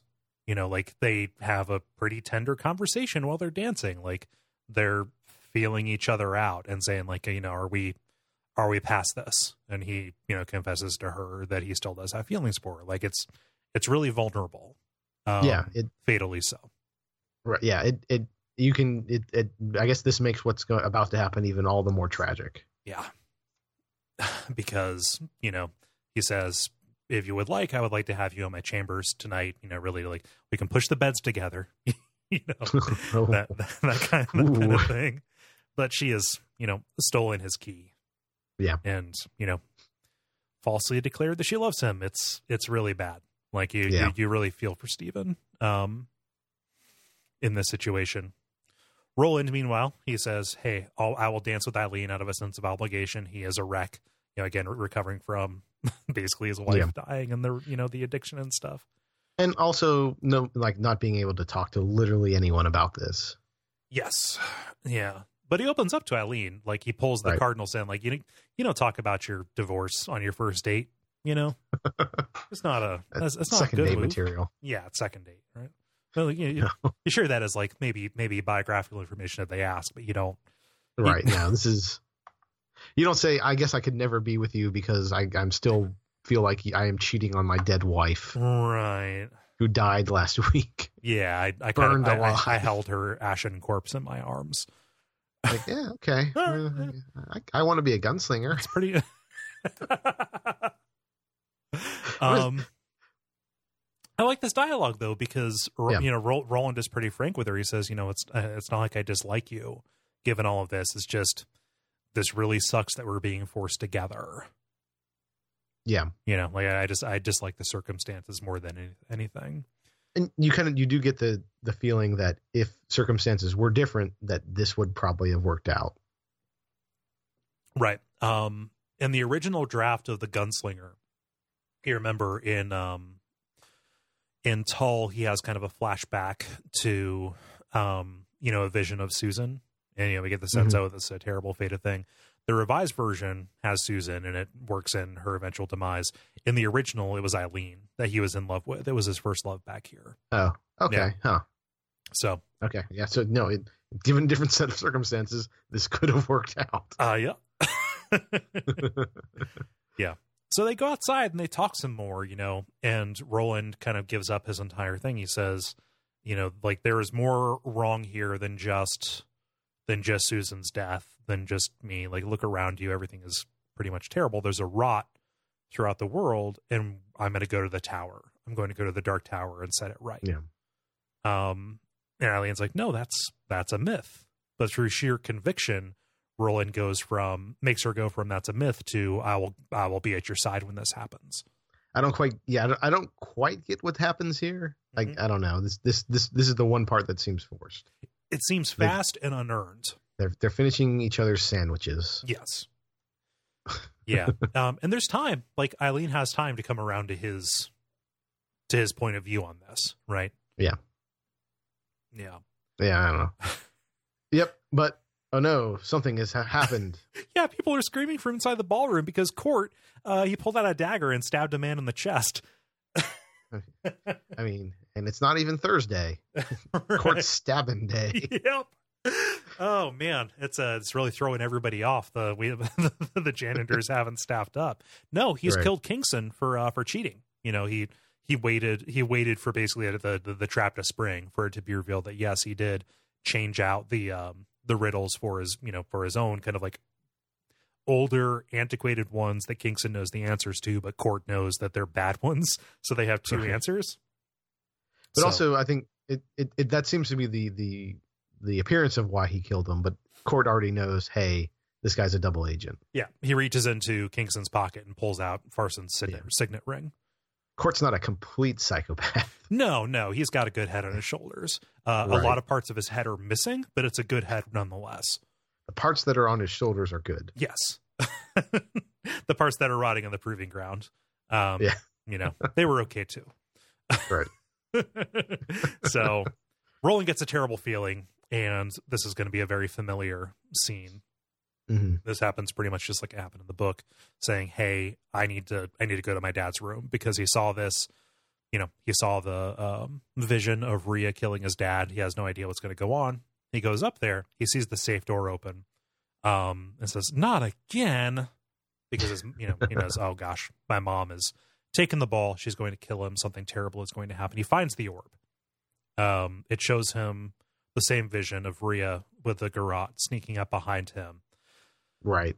Turns to shoot, puts two bullets in his mother's chest. Um, and her last words to him are the same as Susan's last words. I can't remember if this is the same as the book, but she says, as she falls over, Roland, I love thee. Um, and instead of the garrote, she was wearing the belt that she, or she was carrying the belt that she had made as a gift to leave him before she, you know, fled town. Yeah. Yep. And then we go out on that incredibly tragic note. Incredibly depressing note. Another loss piled on top of loss, piled on top of, I think, a broader picture than we had in the retelling in the book that Gilead is closer to the edge than he had uh, ever thought that it would be. Right. And, and like, yeah, we are, we are eminently close to this fall. Yeah. And like the next trade paperback you know, after we talk about the wind through the keyhole, it's called the Fall of Gilead. oh, uh, well, there you go. yeah, it's uh, we're we're gonna get to see that. We're gonna we're gonna get to see the battle at Jericho Hill. Um, and we're gonna, gonna get to see the the the true and final breaking of his original ka-tet, ultimately setting him onto the path that he would be on for, uh, you know, the gunslinger. Yeah. As the adventures of young Roland continue. Any final thoughts about the Smurf? Uh, I think no. I think we are I, I think we kind of got it all out during the episode. It's yeah. a good story. The art could use some work, but overall, I, I kind of I, I, enjoyed this. Yeah. So it was a, a you know, a good.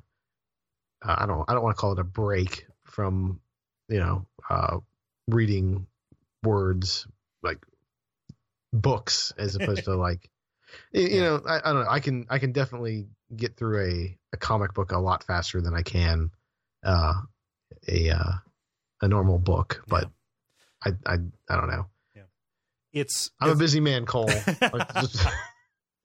um, the like the like the great part about this for me is that it is a nod that yes, the Dark Tower can work in a visual medium. You know, like.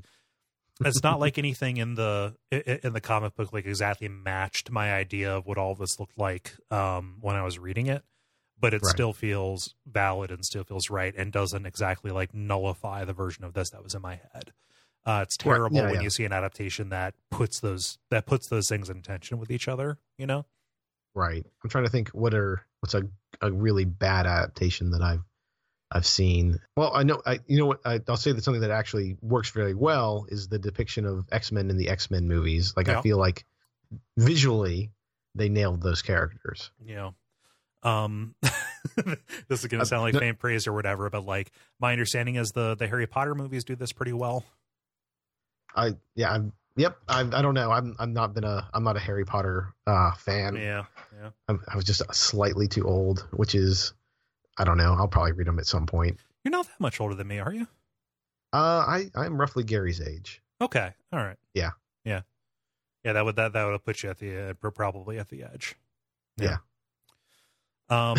yeah. I, I feel bad that I can't think of that I can't think of an especially bad adaptation right now. But like, I didn't even think the Dark Tower movie was an especially bad visual adaptation of what was going on, except for that Mhm. one town that was all people dressed like modern in modern Hmm. times, which was not that Oh, great. no. You know. yeah. Yeah. I avoided that because I I heard it was a couple of books ahead of where I was. Yeah, so yeah, you wanna- I'll, I'll get there eventually. Yeah, you want to wait until after you've read uh, book, maybe book six even. Okay. Um. Yeah. I'm I'm sure I'll be on a plane at some point, and it will. Valerian uh, City of the the Kingdom of the whatever is apparent. Well, I, I haven't read the original comic book, Mhm. but man, it, it it it has to be better than that movie. uh, Valerian in the in the in the City of a Thousand Planets. That's the whole name. yeah. Um, but yeah, it's uh, you know, I, I think that I, it's easy for me to ignore bad art or whatever. Like as much as it sounds like a sticking point, I'm mostly here for the you know the broad strokes and the story and stuff like that. And Yeah. I'm a sucker for the Cosmos stuff, and I don't know that this is especially the best introduction to that stuff. You know, outside of the books, because it, it, the, the books do a very good job of dripping it out slowly to the point where you don't realize how much things are changing until they've changed a lot Right. But yeah, this that's kind of what you want. Yeah. This is this is all good stuff. Um, still more comics for us to cover. Um, Woo. that'll be after the wind through the keyhole, which I'm very much looking forward to. That's an amazing book. I've started it again. It'll, it'll be the the fourth time that I've read it in the past through two years. So Okay. All right. yeah, um, holds up every time. You get some good good Randall Flagg in that. So Oh man. All right. Yeah. I'm looking forward to that then. Murph, where can people Yes. find you on the internet? Well, I have a website. It is dinosaursAreCool.com. Oh my gosh, There- I'm so jealous of that URL. It's a real good URL. It's a very good URL. there I uh I I dabble in some games, both tabletop and video. I have a couple of podcasts. Some of them are active, some of them are not. Uh I don't know, just in some just general weirdness. Yeah. Uh I, you can if you want to at me, you can at me at Dork Night Show, which is the name of my primary podcast. Mhm. Uh it's yeah, a, it's a good Twitter. it, yeah, you know, got to get I don't have I don't have the four letter Twitter, but you know, it, it's it's a word that makes sense. yeah. Uh, you can find me on Twitter at Cole Ross. That's K O L E R O S S. You can watch me stream horror games um, on twitch.tv slash duckfeedtv.